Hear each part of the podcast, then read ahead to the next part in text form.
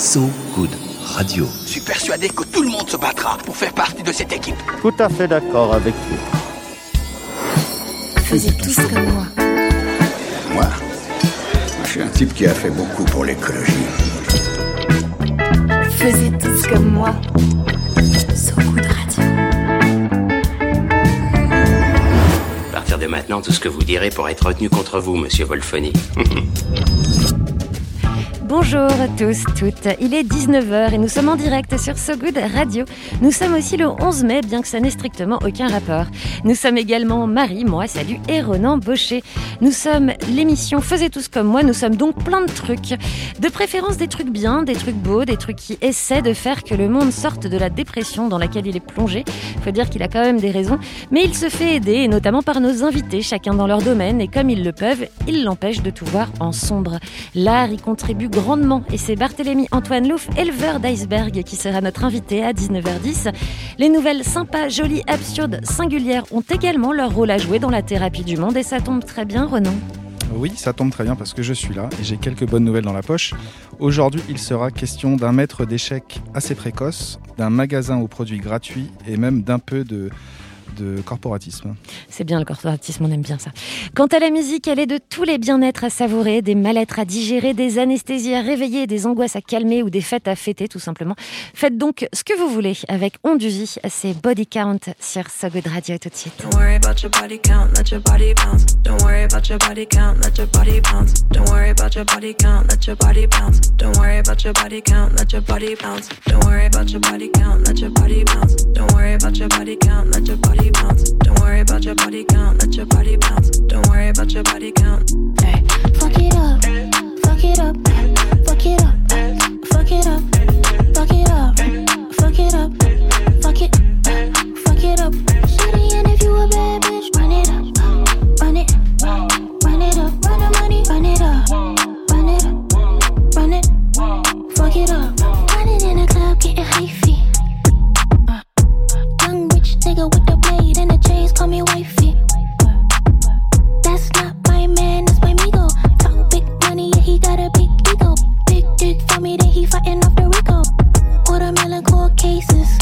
Flew off to the four board, putting on the races. Different hustle, different places. We got hoes in different area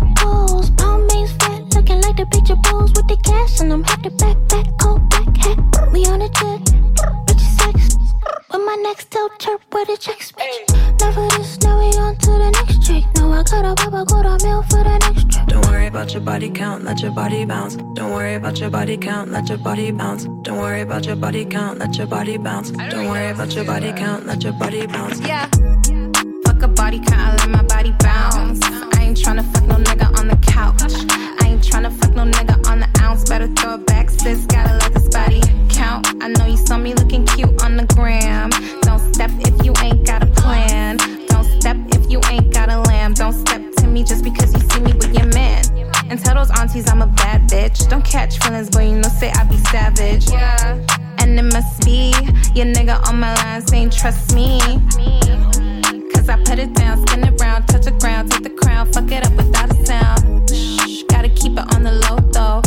Dinner, eat this pussy real slow, ho. Mmm, yeah, you know that I like that. Beat it up and fight back, now you can catch this flight back. Got no time for chit chat, tryna get the big stack. Triple, double, Big Mac, gotta feed the big cat. Big cat.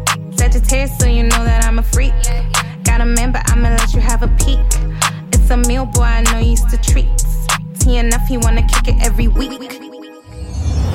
Faisez tous comme moi. De retour avec nous sur ce plateau de Faisez tous comme moi. Il est 19h03. Vous avez rempli vos attestations, fermé vos portes pour la 8769e fois sans réellement comprendre pourquoi. Vous avez du mal à cliquer sur la vérification Je ne suis pas un robot sur Internet, vous demandant si ça commencerait pas à être un peu malhonnête. Vous avez un moment de doute. Eh bien, Renan est là, à ma gauche et donc à votre droite, pour humaniser tout ça, rien que parce qu'il va bien. Ça va, Renan Ça va super bien, j'ai encore lu des, des très belles histoires. Eh bien, pourquoi ça va si bien d'ailleurs? Raconte-nous un peu. Eh bien, je vais vous raconter celle de Tani Tanitolua, Adewumi, que tout le monde appelle Tani pour des raisons qu'on peut comprendre. Qui est donc ce Tani? Alors Tani, c'est un gamin qui, en juin 2017, a fui avec sa famille, qui a fui le Nigeria et les exactions de Boko Haram, et direction les États-Unis pour y trouver refuge. Avec son frère et ses parents, il trouve refuge à 7 ans dans un foyer pour sans-abri du côté de New York, à Manhattan. Et là, attention, évidemment, histoire à l'américaine. Ah oui, je l'entends, la musique, je vois le montage au ralenti quand il se retourne dans la rue vers la caméra, et puis j'attends la suite. Eh bien, la suite, c'est que dans son école primaire, un de ces trois instits qui aimait initier euh, les gamins aux échecs en classe fait donc euh, profiter cette initiation à Tani. Tani il branche direct sur, le- sur les échecs, il intègre le club d'échecs, l'école lui offre même la gratuité du club, parce que c'est pas gratuit euh, ce genre de club, même dans les écoles publiques, et il devient champion de l'État de New York dans sa catégorie d'âge à 8 ans. Et euh, devant évidemment tous les gamins bien peignés des écoles privées euh, du coin. Alors c'est marrant, hein, comme on a tous envie d'envoyer nos enfants dans les meilleures écoles privées, et comme on est en même temps toujours très content quand ils se font dégommer par les autres. Ça a dû beaucoup plaire, j'imagine, cette histoire. Évidemment, son histoire elle a été racontée par un journaliste du New York Times. Ça a fait un énorme buzz aux États-Unis, dans la presse internationale.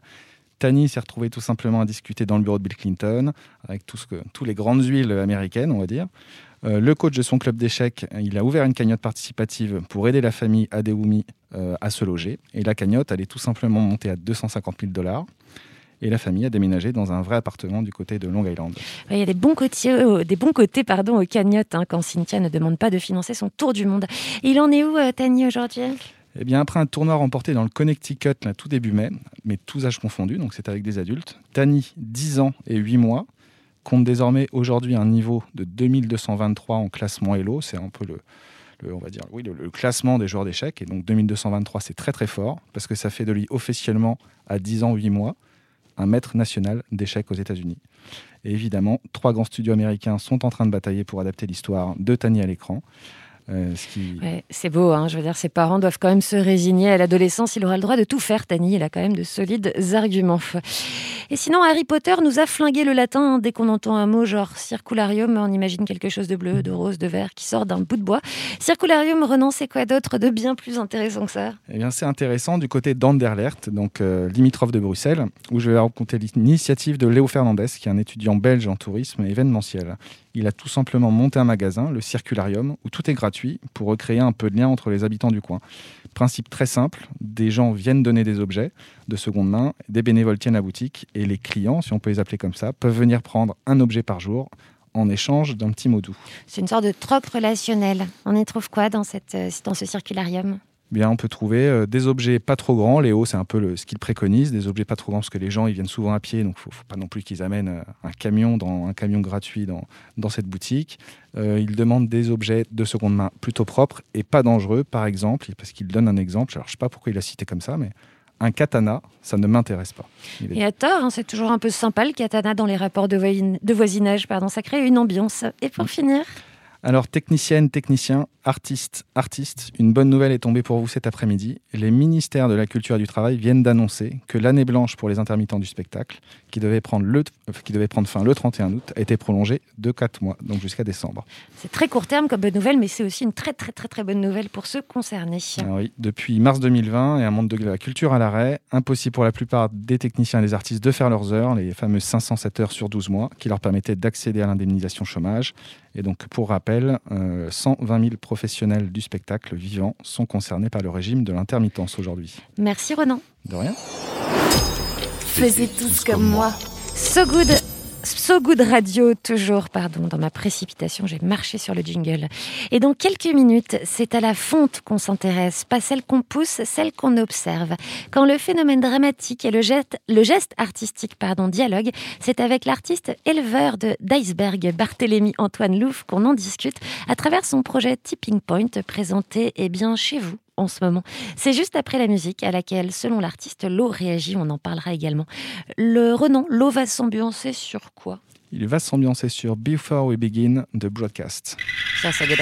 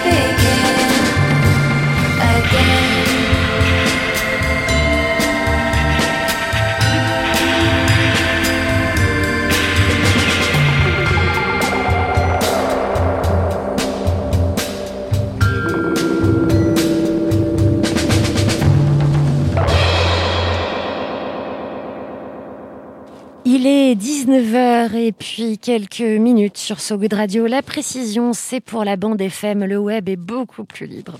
Le temps n'a pas d'importance quand on élève un glacier. On apprend la patience, la contemplation et pas mal d'autres trucs aussi.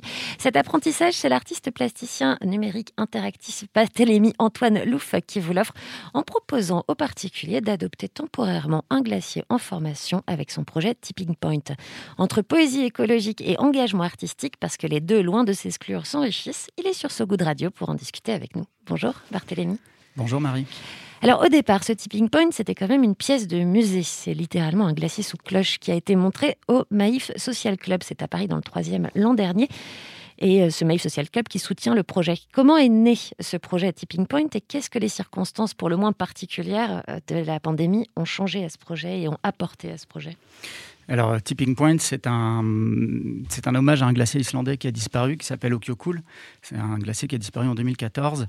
Et ce que je trouvais intéressant, c'est que c'est le premier glacier officiellement reconnu disparu du fait de l'impact de l'être humain sur son, sur son environnement. Ce n'est pas le premier glacier à disparaître, mais, mais il est officiellement reconnu parce qu'il y a une plaque commémorative qui a été posée euh, en 2019 à l'endroit où se, où se tenait ce glacier. Donc, la responsabilité humaine est reconnue dans cette, euh, dans cette, dans cette disparition.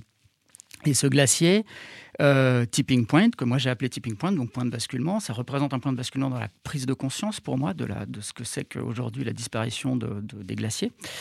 Et ce petit glacier, euh, qui s'appelle Tipping Point, donc l'installation, présente effectivement un, bout de cette cryosphère, d'un glacier qui est en train de se recomposer, ou en tout cas qui est préservé sous sa cloche en verre. Et comment ça marche exactement? Alors ça marche avec euh, beaucoup d'attention déjà et beaucoup de, je pense, euh, beaucoup de poésie, euh, parce qu'évidemment l'idée c'est pas, pas de recréer un glacier en tant que tel, mais plutôt. Ce serait encombrant dans un appartement. Ce serait encombrant, mais c'est de, c'est, ça marche avec. alors j'aime bien dire, j'aime bien dire que ça marche avec du souffle boréal. Euh, pour pouvoir le, maintenir euh, à l'état euh, glacier, enfin à l'état gelé sous, sa, sous, son, son enceinte donc protégée. et que finalement, c'est un petit dispositif de laboratoire fictionnel. L'idée n'est évidemment pas de recréer un vrai glacier, mais plutôt de travailler sur cette notion de quelque chose qui est en train de disparaître et qu'on maintient artificiellement en vie. C'est-à-dire que ça, représente quelle superficie, on peut dire ce... Alors le glacier, pour qu'on se rende compte si on peut le mettre dans nos euh, appartements ou dans, dans alors le, maison. Ouais. Alors le dispositif est, est relativement petit, c'est-à-dire que le glacier aujourd'hui mesure 5-6 cm de haut euh, sur une dizaine de centimètres euh, de large. Et euh, la cloche qui vient le, qui vient le, le, protéger doit faire 30 cm, quelque chose comme ça. Donc c'est vraiment tout petit. Et c'est d'ailleurs c'est l'idée aussi de cette pièce-là, c'est qu'on reprend un glacier qui est à sa naissance et qui, si on prolonge l'histoire, va peut-être devenir un glacier gigantesque. Mais avant ça, il va lui falloir des millions d'années. Et d'ailleurs, je, lui donne je lui donne un, âge en goutte, puisqu'en fait, le glacier est nourri par un certain nombre de, par, par une goutte toutes les 30 minutes qui vient euh, du coup le faire grandir. Et aujourd'hui, il est âgé de 2108 gouttes, ce qui est absolument rien dans la vie d'un glacier. Mais on lui souhaite quand même un bon anniversaire, mine de rien. Et qu'est-ce que les circonstances donc de la pandémie ont changé à cette installation qui était au départ une installation faite pour des visiteurs dans un espace d'exposition? Il y a eu euh, cette, installation-là, elle a été présentée dans trois expositions l'année dernière. En fait, les, trois expositions euh, ont été successivement fermées, voire non pas du tout euh, ouvertes. Et à la fin du démontage de la dernière exposition, j'ai été, enfin, je me suis dit quel, est mon rôle moi en tant qu'artiste aujourd'hui et où est-ce que je me situe? Et d'autant plus quand j'ai un travail engagé sur ces questions autour des changements climatiques. Et je me suis dit que la possibilité d'éventuellement réinventer un lieu d'exposition en proposant euh, aux, particuliers d'héberger ce glacier pouvait se faire. Et donc je suis allé voir le Maïf Social Club qui m'a complètement soutenu dans, l'histoire et on a commencé à créer ce projet d'éleveur de glacier puisque en tant qu'éleveur d'iceberg, je viens déposer ce glacier en devenir chez des personnes qui deviennent de fait éleveurs de glacier et qui vont se relayer pour veiller sur lui ou en tout cas pour en prendre soin. Et quel message symbolique voulez-vous faire passer avec cette installation? Est-ce que vous avez hésité sur cette façon d'alerter ou est-ce que la glace, le glacier s'est imposé? Je crois que le glacier s'est imposé pour pour plein de raisons. Déjà parce que je, j'aime, raconter que je suis atteint de nordicité. C'est, un, virus. C'est un virus qui n'est pas vraiment méchant. C'est, euh, le, géographe euh, euh, Louis Hamelin, qui est, un, qui est un géographe québécois, qui a, inventé ce terme-là pour regrouper un certain nombre de phénomènes qu'on retrouve dans, le Grand Nord. Donc on est un certain nombre aussi à être atteint de nordicité. Et c'est un endroit où je me sens bien. Donc finalement, travailler sur cette matière-là était presque naturel pour moi. Et puis, euh, ramener quelque chose de très sensible sur des questions euh, qui euh, sont euh, euh, primordiales aujourd'hui, puisque la disparition des glaciers, c'est la disparition de, de, notre eau douce. c'est quelque chose qui m'intéressait, mais je le, je le, souhaitais de manière très sensible. Et donc ramener à une, échelle humaine un glacier qui est, qui est vraiment maintenu sous sa, sous sa, cloche en verre, c'était pour moi une façon d'amener ces questions-là, comme si on avait quelque chose dans son salon qui nous rappelle justement notre, euh, notre potentielle disparition si les, glaciers, les, glaciers disparaissent. Donc il y a une certaine forme de vanité finalement euh, dans ce, dans ce projet-là. Et avec la pandémie, le fait que les musées soient fermés, euh, le fait de transmettre ce glacier me permettait de créer un relais politique pour pouvoir travailler, pour pouvoir parler finalement de cette question des glaciers aujourd'hui et pour toucher des particuliers qui ne sont pas forcément sensibles aujourd'hui et aussi recréer finalement là-dedans un lien à la nature, euh, au glacier, qui est un lien qui est hyper important pour nous aujourd'hui, euh, puisque c'est notre eau, mais aussi un lien symbolique entre les personnes qui deviennent de fait euh, éleveurs de, donc de glaciers et qui se relaient les uns après les autres dans un, dans un moment où la pandémie nous impose de rompre un certain nombre de, de, de liens sociaux. Et ils ont été atteints de ce virus de nordicité aussi, ces gens-là, ou pas?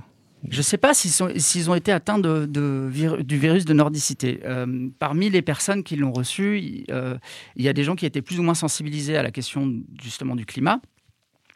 Euh, mais d'autres qui l'ont personnifié en fait ce glacier et donc ça dépasse complètement le fait d'être juste en face d'un glacier mais c'est pour beaucoup c'est une présence qui est très vivantes dans leur, dans, leur, euh, dans leur salon ou dans leur appartement. Et c'est très intéressant parce que moi, évidemment, j'ai voulu euh, euh, mettre quelque chose sous, une forme plastique avec un certain discours, mais l'appropriation du public derrière, elle dépasse complètement la simple forme que moi j'ai voulu lui donner. On va en reparler dans quelques minutes, puisqu'en parlant d'art, vous avez choisi une musique assez singulière. Pouvez-vous nous dire laquelle et pourquoi? Alors j'ai choisi euh, un morceau euh, euh, qui a été composé par Manuel Adno, qui est extrait de son album Amor Infinity. Et c'est un, c'est un morceau qui parle de l'Islande et qui parle de glace, de feu et d'un certain rapport au cosmos. On écoute ça tout de suite sur Sogod Radio. Faisez tous, comme, moi.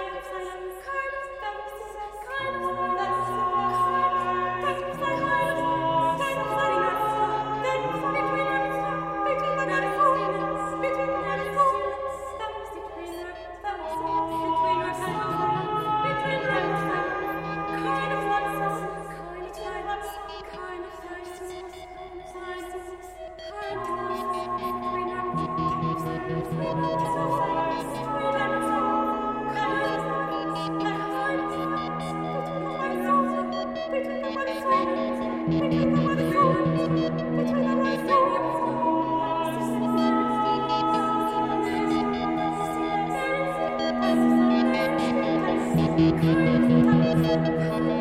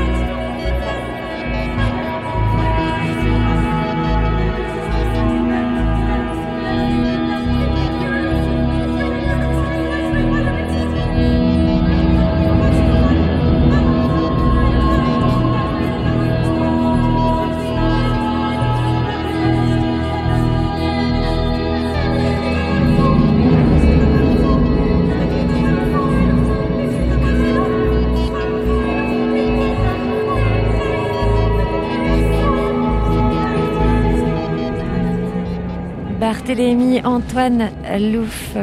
Pourquoi ce morceau Donc, qu'est-ce qu'il euh, raconte? Alors, euh, pour la petite histoire, euh, Manuel Adno a, composé cet album qui s'appelle Amor Infinity et m'a invité à, collaborer avec lui sur ce projet-là et à monter sur scène avec lui. Et donc, j'ai manipulé un certain nombre d'éléments plastiques pour créer un univers visuel autour de cet album-là. Et euh, c'est quelque chose qui, euh, finalement, c'est un peu la dernière fois où on est monté sur scène euh, tous les deux avant la pandémie. Donc, c'était en février dernier à l'Opéra Gralin. Et euh, c'est un, un, endroit euh, dans la musique dans lequel je me sens bien parce que c'est un endroit qui finalement parle du Grand Nord. Donc l'album parle beaucoup d'Islande puisque c'est un endroit où Manuel a, pas mal, a pas mal voyagé. Et ça parle de ces étendues de glace euh, qui, sont, qui, se, qui, se, qui voient à perte de vue. Ça, ça, ça parle beaucoup aussi d'insularité, un rapport au temps qui est très particulier dans l'album. Ce sont des grandes montées, des grandes nappes. Euh, qui, euh, là, par exemple, c'est presque la fin euh, de l'album. On se dirige petit à petit vers une tempête. Donc quelque chose qui vient de loin, qu'on entend venir, et il y a presque quelque chose comme une voix qui s'éteint petit à petit pour laisser place à un gros, gros rondement de, terrestre en fait. Et, et tous ces éléments-là font que le Grand Nord vit très particulièrement euh, donc en tant que présence physique, euh, météorologique, euh, climatique, et que nous, en tant qu'êtres humains, on, est capable de ressentir en fait cette, présence-là. D'ailleurs, il y a quelque chose d'assez frappant dans votre travail, c'est que vous mêlez écologie, démarche écologique et démarche artistique, sans que l'une prenne vraiment le pas sur l'autre. C'est-à-dire que votre art n'est pas un art à thèse, pas défendre des thèses, et l'écologie n'est pas non plus une excuse. Il y a vraiment euh, les deux sont mêlés. Quelle est selon vous la place de l'art et du rêve dans le combat pour un avenir écologiquement viable en tout cas? Je pense que hum, mon travail euh, euh, touche à une certaine poésie. Et euh, pour moi, c'est très important de rester à ma place d'artiste euh, et de toucher par le sensible. Et donc, en fait, les formes que je, que je produis euh, doivent d'abord me, me, toucher avant de toucher le, grand public. Et finalement, je, ne fais que raconter des histoires. Alors elles sont parfois très positives et d'autres fois beaucoup plus négatives. Mais je suis, je suis finalement qu'un passeur de sensibles à travers cette, cet art-là. Et si en plus je peux alerter sur des questions euh, climatiques, ou en tout cas pousser des questions euh, dans la tête du, public qui va voir ce- ces travaux-là, bah, c'est tout, c'est gagné pour moi. Quoi. Et ça remonte à loin, euh, cet, intérêt sur, pour le, le- changement climatique, l'écologie? C'est quelque chose qui a tout le temps été vissé, vissé au corps ou c'est- quelque chose qui a toujours été vissé au corps, puisque j'ai j'ai été réalisateur pendant une dizaine d'années de documentaires euh, euh, animaliers et environnementaux. Donc euh, oui, il y, il avait déjà cette présence-là. Euh, je trouve que dans ma carrière, j'ai changé un petit peu de, langage pour aller vers des formes plus plastiques, euh, plus poétiques, et moins sur des questions de documentaire. C'est peut-être aussi pour ça qu'aujourd'hui, je, je- peux- me permettre de prendre un tout petit peu la parole sur ce genre de questions et aller euh, et, donner en fait des éléments très concrets sur ce qui se passe autour de, de- la fonte des glaciers. Mais je veux garder en fait cette forme aujourd'hui très plastique pour, pour, pour parler finalement de ces questions-là. Bah, revenons d'ailleurs à cette, à cette œuvre qu'on a abandonnée, le pauvre, tout seul. Est-ce qu'il a un nom, ce glacier? Ou est-ce que les gens donnent un nom à ce glacier? Alors, je ne lui ai pas donné de nom. Euh, habituellement, ce que je fais, c'est que je nomme le glacier euh, par l'exposition, par le nom de l'exposition euh, qu'il a présenté. Donc, au Maïf Social Club, c'était euh, le glacier Champ Libre.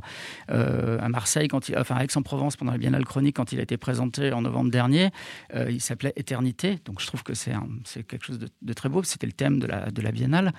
Mais moi, je lui donne volontairement pas forcément de nom. Et là, c'est assez étrange et même amusant de voir que les personnes qui reçoivent ce glacier, certaines le personnifient et le nomment.